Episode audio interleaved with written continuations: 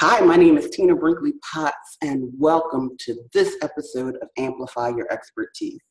You know, I created this show, Amplify Your Expertise, because I wanted to showcase how a lot of different people are commanding their intellectual property and creating an income and a lifestyle specifically for them. You know, not showing you yachts and, and, and all of those kind of things. And I'm not saying anything's wrong with that, but there are a lot of people right now who understand that the best thing they can do is learn the multiple ways that they can begin to monetize their own income because jobs are not guaranteed.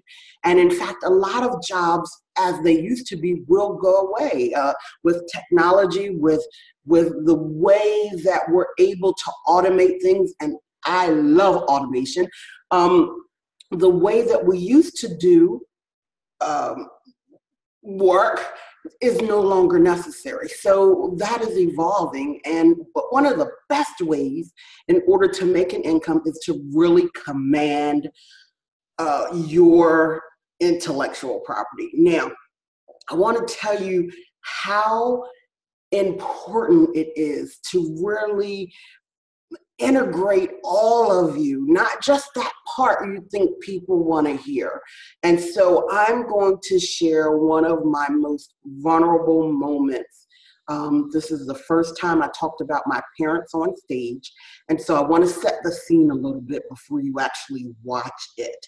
Um, people in my insider, you know, in my inner circle and all that, they've, they've seen this video. If I've uh, applied to speak for your event. You've probably seen this video, but other than that, nobody has seen it. So I'm going to share it with you now. But before I share it, I want to preface a couple of things. First and foremost, I want to say that I went to the world's greatest speaker training with Brendon Burchard, Bo Eason, and Roger Love. And this year, they, the year that I'm going to share, they happened to have um, the guest was uh, Rachel Halfling. And um, it was a phenomenal time. Now, before I went to World's Greatest Speaker Training, I was a speaker. I've been was being paid to speak. But when I would go into a room, I would share the successes of my clients, or I would share um, just something else, but never, ever, ever was I really talking about my family, where I came from, not making them bad? I just, and not being ashamed either. So let's get that clear. Just the fact for me that it just didn't, it didn't seem like it matched where I was trying to go. And so in this clip you're going to see right before I, you know, was on the stage, I remember Bo Eason saying something to the effect of, you have to share that deepest, most vulnerable story in order, you know, to really begin to connect to your audience. Number one, does it help you, you know, connect to your audience, but it also helps you because it kind of sets you free. And so we had, you know, we were in small groups and we were doing all of these, you know, group exercises together. And so I was thinking in my brain, how can I rearrange my talk and begin to you know, incorporate what it was that he was saying. Um, so then the funny part is, is like, you know, I came prepared with the speech, you know, one of the keynotes that I already deliver. You know, I had already gotten it down into the little, you know, the time frame that they were going to give us. I had all of that down. but the problem with that was it there was the things that I was learning in the room that wasn't in there. So, um, literally, um, they came back and you know they said, okay, after we did this group exercise, and I'm now trying to think of a way that I can kind of enter, you know, incorporate all of this into my talk. They were like, okay, we're going to start calling speakers onto the stage after lunch.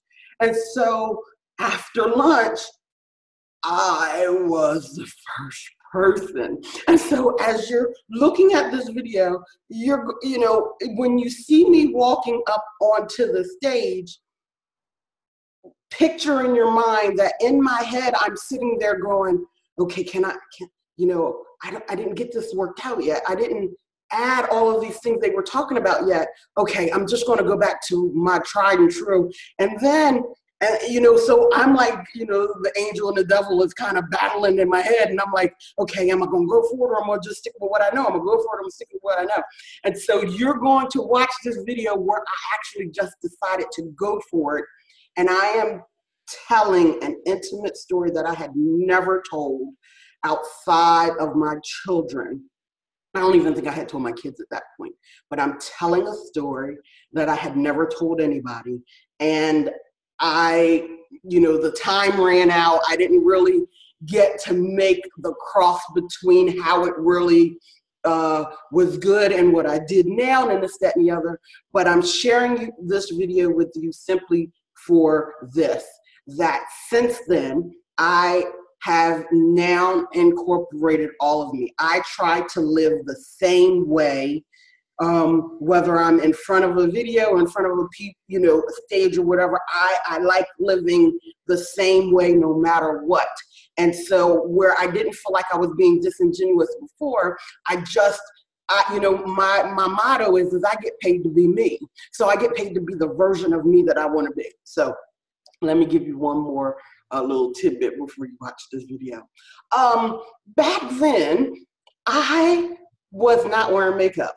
I wasn't um, like I wasn't making sure I was perfectly coiffed before I, you know, would go on stage or whatever because I really wanted people to see me. I, you know, I wanted people to hire me because I was the smartest person and could implement the best and everything. I didn't care if you like how I dress or whatever. My goal in life, and this is going to sound crazy to a lot of people, at that point in time, my goal in life was to be like Frank Kern. Like Frank Kern had this video, or I saw him on stage where he came out with no shoes on, holy jeans, hair was scraggly, and I was like, ah, that's what I want to do.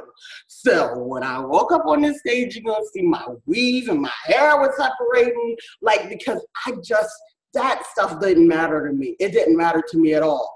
It doesn't really matter to me much now. It's it's growing on me a little bit because I get to play with makeup with my daughter, right? Like my daughter does makeup, and so like I get to play with it. She didn't do this. I did it myself. She wouldn't claim this mess. But either way, I, like I, I just I was not that person. So again, when I say that this is kind of like a vulnerable moment, it is. But I have to tell you, I was on the stage in front of hundreds and hundreds of people.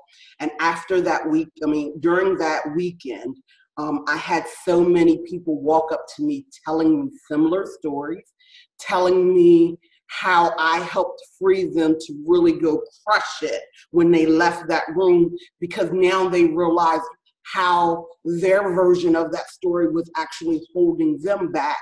Um, how how because I claim and count everything all joy, whether some people deem it to be bad or some people deem it to be good. Like I claim all of me. I love all of it because it brought me to who I am right now. So again, you know, there's so many other things I could say, and there's so much more to that story.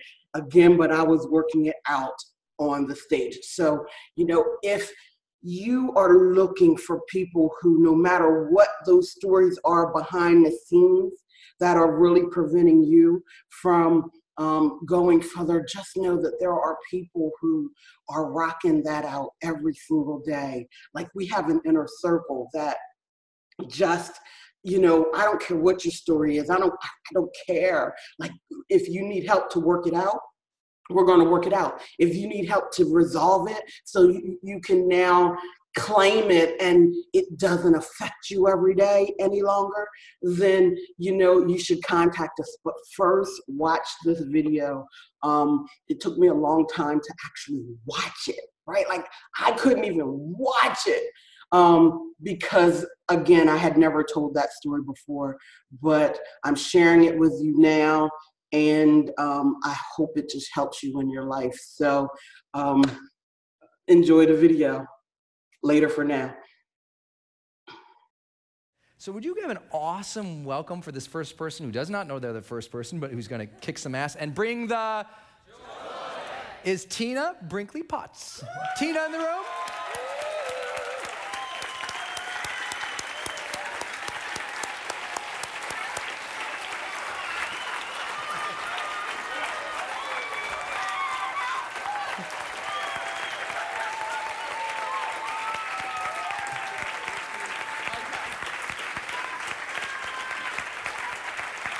Thank you. oh my God. First. First. Okay. Let's do it. Let's do it. Let's do it. Let's do it. Have a seat. Tina, you have three minutes there, my dear. And whenever you would like to begin, they will start that clock. Let's do it. Let's do it, she says, ladies and gentlemen. So, you know, in the 10th grade, I skipped, cut like half of my classes. And, you know, most people just think I was being a disobedient teenager, but, you know, you're already having a lot of problems as a teenager. But on top of it, my mother was an alcoholic. My mother was the type of alcoholic that would scrape up change to get a beer instead of buying toilet paper. And so I finally went back to school one day, and I, you know, of course, they're to call me down to the principal's office. And so I go walking around the corner, and I hear one of the counselors, whose name was Miss Dean, say, You know, she's a really smart girl, but she doesn't have a chance. And I went home that night and you know, I was going to talk to my dad. And my dad was this mild mannered, you know, he never got mad about anything. Literally, I could go in and, you know, I'm almost like a black Italian because I talk with my hands. And so I would go in and, you know, I would be ticked about something. And he would just laugh and crack a joke. So this day, I go in and I'm like, you need to leave her because she's ruining my life. You need to leave her. And then this mild mannered man smacked the living crap out of me. And then after we both calmed down, what he told me was, You don't know your mom's story. And what you don't know is that that's the love of my life. And that she endured rape, incest, and a lot of other things. And he told her that he was going to take her away from that and she would never have to go back to it again. So that day, I learned compassion. And in my life, I always make sure I take that compassion with me wherever I go. So now, in my home health company, I take care of seniors, people who are forgotten, people who may not see another living soul in a day. And I send people to take care of them, to help with their baths and, you know, things like that. And you know, I also do another thing. I seem to have this thing for people who are older than me. So I know that there's another generation right now that's lost. And those are the baby boomers. The baby boomers who in 2008, because of this economic crash, lost jobs. Now, when they lost these jobs, they were expected to work for what they made 10 years ago. Do you remember how much it cost 10 years ago for gas? Ah, good job.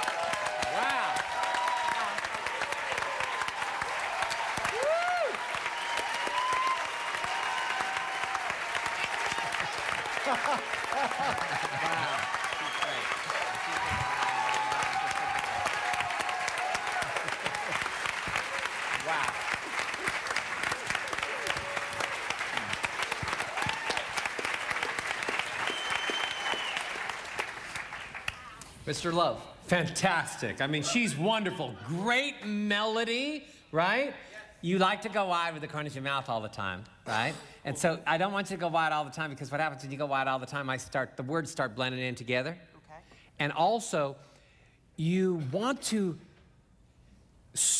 you want to change your voice because also I felt like you were you had the same a bit of anger all the time with the way that you spoke. It was kind of like this, and and I'm not angry all the time, but I am, and I'm happy, but now I'm not happy, and I'm mad, and now I'm not mad. And so you actually, it's okay for you to like all of a sudden be airy and light and high and be like, oh, this is my happy voice. And I and have a character that I'm I'm happy.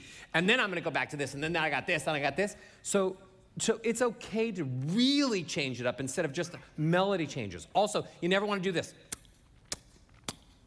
Because you want to do that sometimes as like a placeholder. You don't get to do that. Just through. Beautiful. Fantastic job. All right, Tina. Great. Black Italian, right? Black Italian. Love it.